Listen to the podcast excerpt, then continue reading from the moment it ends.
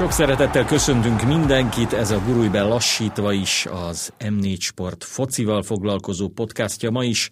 Székely Dáviddal tárgyaljuk meg. Majdnem azt mondtam, hogy ami a labdarúgó pályákon történt az elmúlt egy hétben, de hát eh, nagyon sok minden történt eh, a világban, ami a sporton kívül esik, de sportra is nagy hatással van. Eh, ugye az Európai Labdarúgó Szövetség, az UEFA az orosz-ukrán háborús helyzet miatt ülésezett van, és a végrehajtó bizottság több döntést is hozott. Az egyik, hogy a bajnokok ligája döntőjét Szentpétervár helyett Párizs kapja meg. Ugye a döntés hátterében az is ott van, nem véletlen döntés volt ez, hogy a francia elnök Macron és Cseferin az Európai Labdarúgó elnöke egyeztetett erről. A másik fontos kérdés, hogy az orosz csapatok, azaz egy orosz csapat, a Spartak Moszkva még áll még az Európa Ligában, nem jutott a kizárás sorsára, viszont a hazai mérkőzését, amit ugye most már megtudtuk a mai sorsolás alapján a következő alkalommal épp a Lipcse ellen, a három magyart is foglalkoztató Lipcse ellen játsza, nem játszhatja hazai pályán. Várható volt ez, szigorúbb döntés is elképzelhető majd a későbbiekben, mert ugye még mindig lóg a levegőben, hogy mi lesz Oroszország és Ukrajna sorsa a világbajnoki pótselejtezőkön. Például, hogy az oroszok hazai mérkőzéssel kezdenének, de nyilván ez nem fog megtörténni. Hát, hogyha jól olvastam a, a közleményt, akkor ez nem történhet meg jelen pillanatban.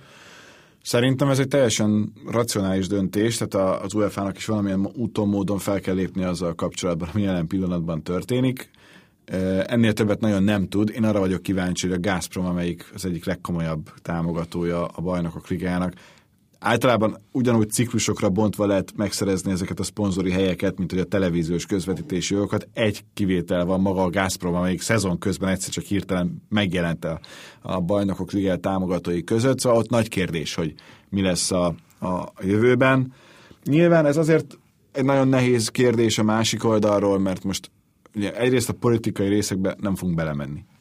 De hogy most a Spartak Moszkva játékosai mit tehetnek arról, hogy van egy elnök, aki ilyen vagy olyan megfontolásból úgy dönt, hogy akkor most bemegy békét fenntartani, vagy éppen megszállja, attól függ, hogy kinek a narratíváját nézzük Ukrajnát. Szerintem semmit. Tehát ebből a szempontból az abszolút nem lett volna igazságos, hogy kizárják ezeket a csapatokat, vagy ezt az egy csapatot adott esetben, meg a válogatottat a, a sorozatokból, mert nem ezek a sportolók tehetnek arról, hogy ez egy valamiféle jelzés. Ha most nagyon ö, sarkosan fogalmazom, és Szentpétervár lakossága vajon mennyit tehet róla? Hiszen Semmit. Szentpétervár is mondjuk jelenleg, ugye ahol jelenleg tartunk, ugye február végén a harcoktól igen messze van, de nyilván ez nem Szentpétervárral, vagy az ottani stadion üzemeltetőjével, hanem Oroszországgal szemben egy szankció, hogy nem lehet ott a Hát ez egyfajta jelzés inkább, hogy mi elhatárolódunk attól, amit tesz Oroszország jelen pillanatban, és ezzel tudjuk ezt jelezni első. Hozzáteszem például Boris Johnson ugye jelezte, hogy ha brit csapat bejut, biztos, hogy nem fog elutazni Szentpétervárra lejátszani a BL döntőt, tehát picit a döntés elébe is mentek. Nyilván borzasztó nehéz azt megmondani, hogy amikor eleve a BL döntőt játszák majd május 28-án, vagy egyáltalán amikor a következő Európa Liga kört játszák március elején. 10 és 17. Akkor, akkor egyáltalán a katonai cselekmények hogy állnak. És... Hát nekem az is nagy kérdés ebben, hogy melyik lesz az az ország, amelyik azt mondja, hogy befogadjuk a, a Spartakot. Jelen pillanatban. Ez, ez politika, tehát hogy Miközben tényleg az a 30 játékos az ég egy a világon semmit nem tehet arról, hogy mi történik jelen pillanatban a világban. Az a 30 játékos egész egyszerűen csak futballozni szeretne.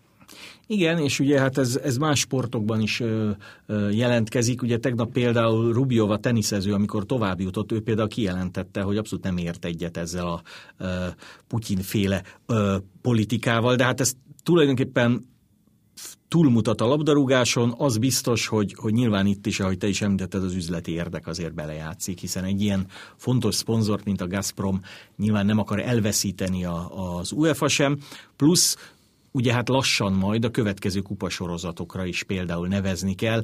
Az ukrán bajnokság például meg is állt, tehát ott például egyáltalán nem lehet tudni. Nyilván az UEFA nem akarja kizárni Ukrajnát, hogy a Dinamo Kiev vagy a Shakhtar Donetsk ne játszon például európai kupamérkőzést, de hogy melyik csapatot indítja el Ukrajna, mi van akkor, ha a világbajnoki selejtezőkről mondjuk Oroszország is és Ukrajna is tovább jut, játszhatnak -e egyáltalán valamikor egymás ellen, akár a világbajnokságon, ez egy későbbi történet. Hát ne felejtsük el, hogy a három potenciális ellenfele, a lengyel az biztos az orosz válogatottnak, plusz a további kettő kijelentette, hogy nem lesz hajlandó elmenni Oroszország, most már nem is kell, de az is érdekes lesz, hogy azokat a mérkőzéseket majd hol játszák.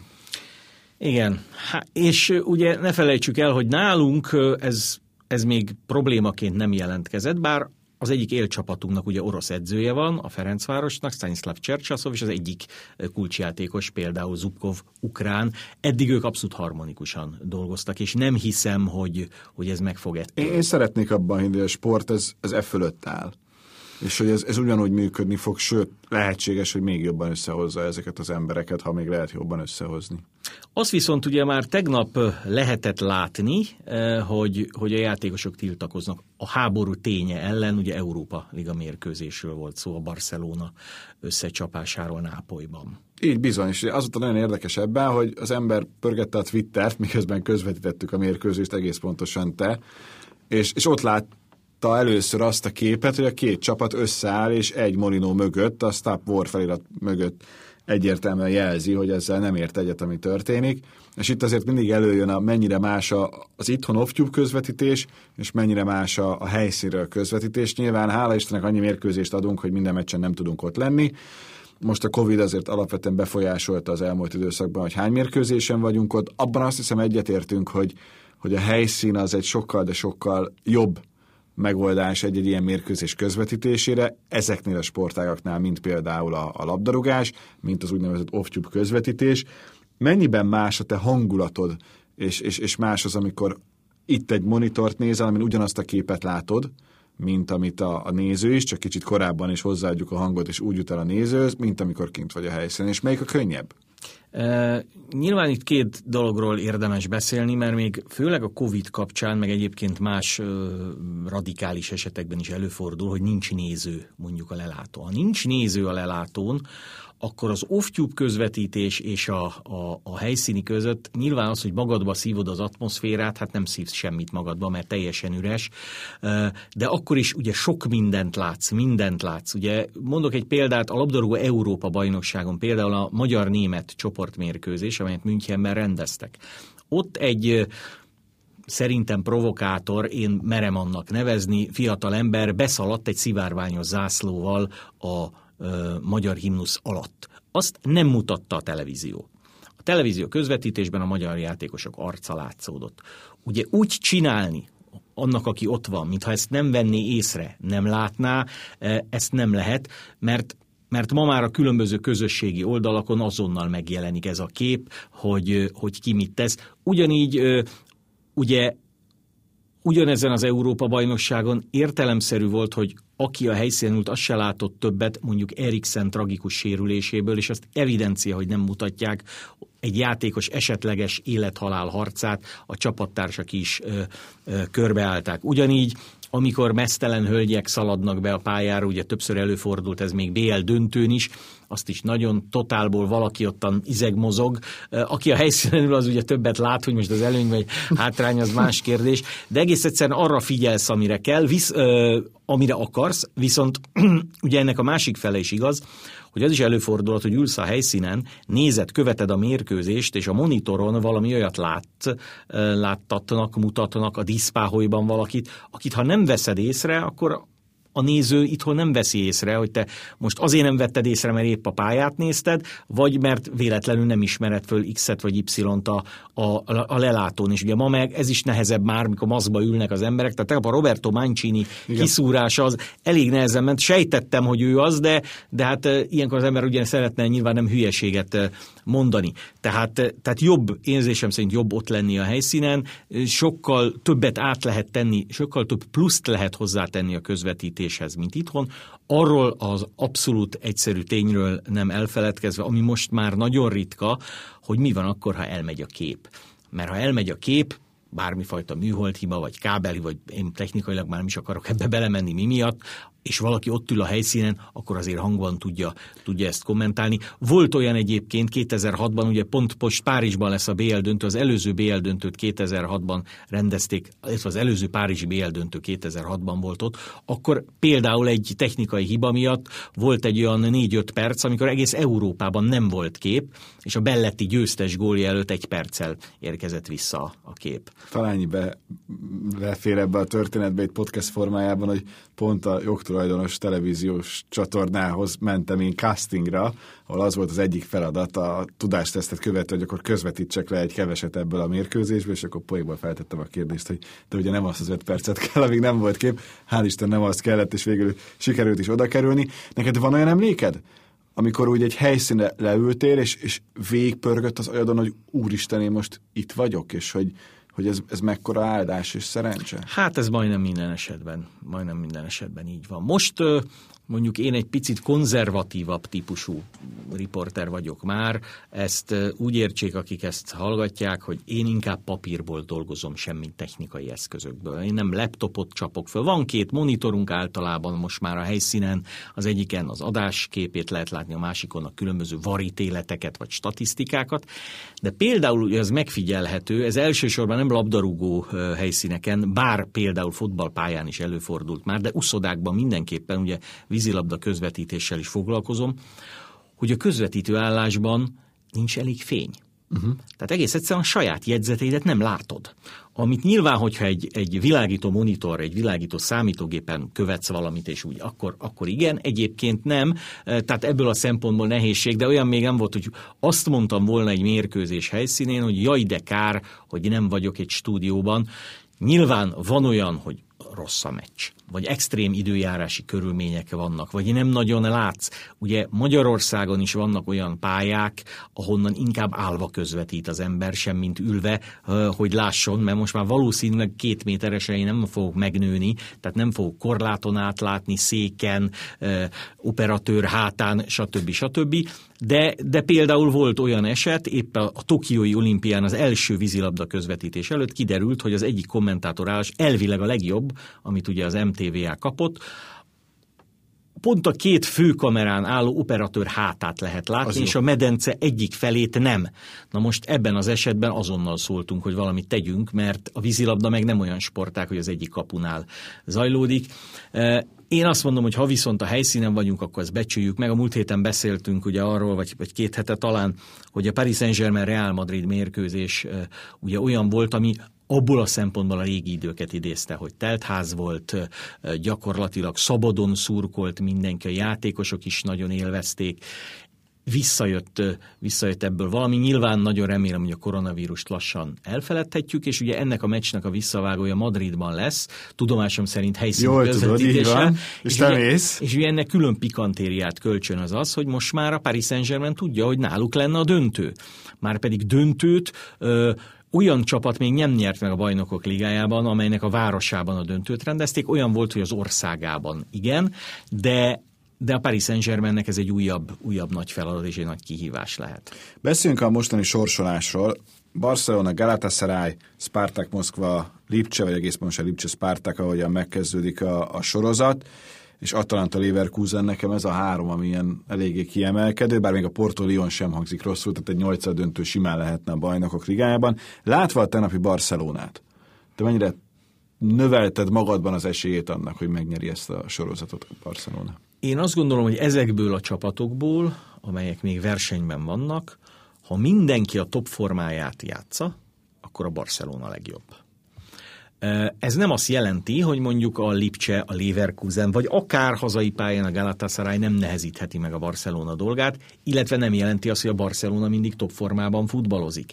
Mert például, hogy a Barcelona mondjuk nyomás alatt mire képes, nem nagyon láttuk, csírájában, amikor a Napoli letámadott, látszódott, hogy mondjuk Araúónak vagy Pikének sem az az erénye, és Pikének most már bár szép gólt lőtt, nem a gyorsasága az erénye, tehát ott hátul még, még adódhatnak gondok, ugye Ter Stegen is összehozott egy 11-est, de az látszik, hogy a Barcelona inkább BL csapat, mint, mint Európa Liga csapat, de hát ugye az Európa Ligának van mm, specialistája Sevilla, amelyik szintén ugye a hazai pályán játszhatná most a döntőt. A Leverkusent és a Betiszt láthattuk mi a Ferencváros kapcsán, hogy mennyire, mennyire erősek. Nagyon nagy kérdés, hogy az a West Ham United, amely még az angol bajnokságban is harcban van a negyedik helyért, vajon az Európa Ligára mekkora hangsúlyt fektet, de én azt gondolom, hogy, hogy mindenki azt várja, hogy, hogy ennek a döntőnek az egyik résztvevője majd a Barcelona lesz, ami mondjuk még három hónappal ezelőtt is elképzelhetetlenek tűnt. Tehát amikor a Barcelona úgy jutott, úgy esett ki a bajnokok ligájából, hogy a BL-ben rugott összesen kettő gólt, hat meccsen, és sima vereségek a Benficától is, meg a Bayern Münchentől, és akkor kicsit messzine tűnt az Európa Liga döntő, de ha te az olasz bajnokság egyik élcsapatát a saját pályáján így megleckézteted, mint tegnap a Barcelona, akkor akkor esélyes lehetsz nyilvánvalóan. Hát ez a Galatasaray Barcelona az hangulatilag is Biztos. Igen, komoly történet lesz. Tehát ott, ha, ha teltház lehet éppen akkor, mert ezt még szerintem egy hétre előre sem lehet megmondani, akkor az, az abszolút rendben lesz. Na, kanyarodjunk szerintem hazafelé, ahol teltház, hát nem tudom, hogy ebben a fordulóban melyik helyszínen várható, de tény és való, hogy azért egy-két csapatnak igazán fontos mérkőzése lesz. Most kezdem, ha lehet a személyessel, hogy én leszek holnap a Honvéd és a Puskás Akadémia összecsapása, ami a múlt hétvégét követően igencsak pikáns, hiszen a, ha nagyon őszinték vagyunk, akkor azért a Honvéd mezőkövesdelni mérkőzéséről olyan túlságosan sok pozitívumot nem tudunk kiemelni. Viszont... Hát a Puskás Akadémia az elmúlt saját két mérkőzéséről nem tud sok pozitívumot kiemelni, mert ugye listavezetőként egyszer csak két vereség, és már is a második helyen találta magát, ráadásul egy Honvéd Puskás Akadémia mindig nagyon pikáns. Ugye ez a második kör utolsó meccse, tehát majd így is fejeződik be a bajnokság, tehát a 33. fordulóban is lesz Puskás Honvéd. Én azt hiszem, hogy Vignyevics azért rendbeszette egy kicsit a, a Honvédot, amely erősített is, ugyan külföldi játékosokkal, de, de azért jobban, jobban összeállt, mint akár az ősz folyamán bármikor. A Puskás Akadémiánál meg nyilván nagy kérdés, ami, ami tényleg elvileg három vagy négy méter, hogy most a vezetőedző a kispadon ül, vagy a lelátó első sorában, de mégis nincs együtt a csapattal. Ugye Hornyák Zsolt az elmúlt két hetet kénytelen volt kihagyni pozitív koronavírus teszt eh, miatt, eh, és ugye ez azzal járt, hogy például Felcsúton, ugye a Debrecen elleni mérkőzése már ott volt a lelátón, de a sportzónába, tehát az öltözők eh, környékére nem mehetett, nem közvetlen felkészülésből a meccs előtt rögtön nem tudta kivenni a részét. Ez érdekes lesz, és nagyon remélem, hogy az elmúlt péntek estétől eltérően egy Paks Fehérvár mérkőzéssel kezdünk, ugye, hát azon nehezen tudom elképzelni a 0-0-ás végeredményt, meg az, hogy ne történjen semmi.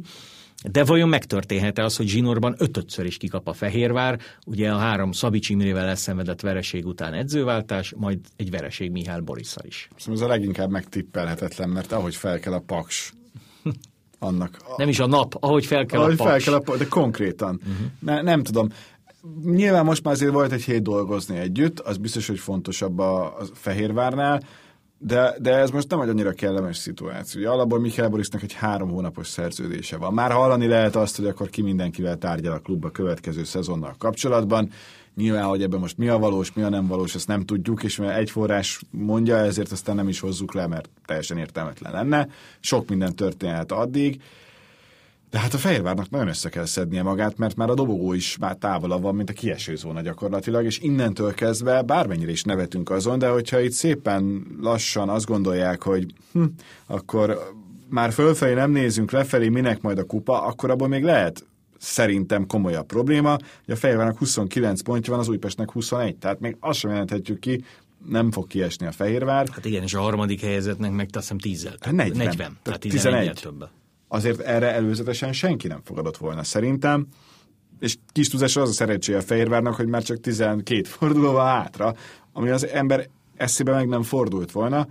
Én azért ma várok a, a Fehérvártól valamilyen komoly jelzésértékű győzelmet, mert itt most már ez, ez az a szint, ahol nem nagyon lehet vicceskedni. Hogyha ma nincs ez meg, és azért nehéz pakson, akkor, akkor ott még, még mentálisan lehetnek komoly nehézségek. Hozzáteszem, szerintem a Fehérvárnak nem jön rosszul az, hogy lesz majd egy válogatott szünet márciusban.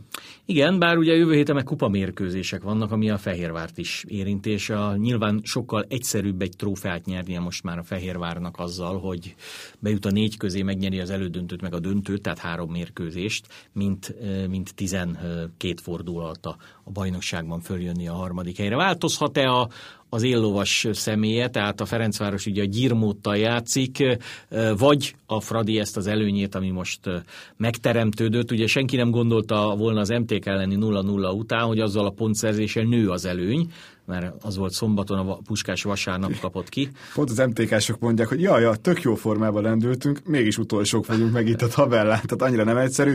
Nyilván a Ferencváros a gyirmotot le fogja győzni a hazai pályán, ez nem lehet kérdés. Ha nem, akkor tényleg arról beszélhetünk, hogy ebben a 12 csapatos nba bármi megtörténhet.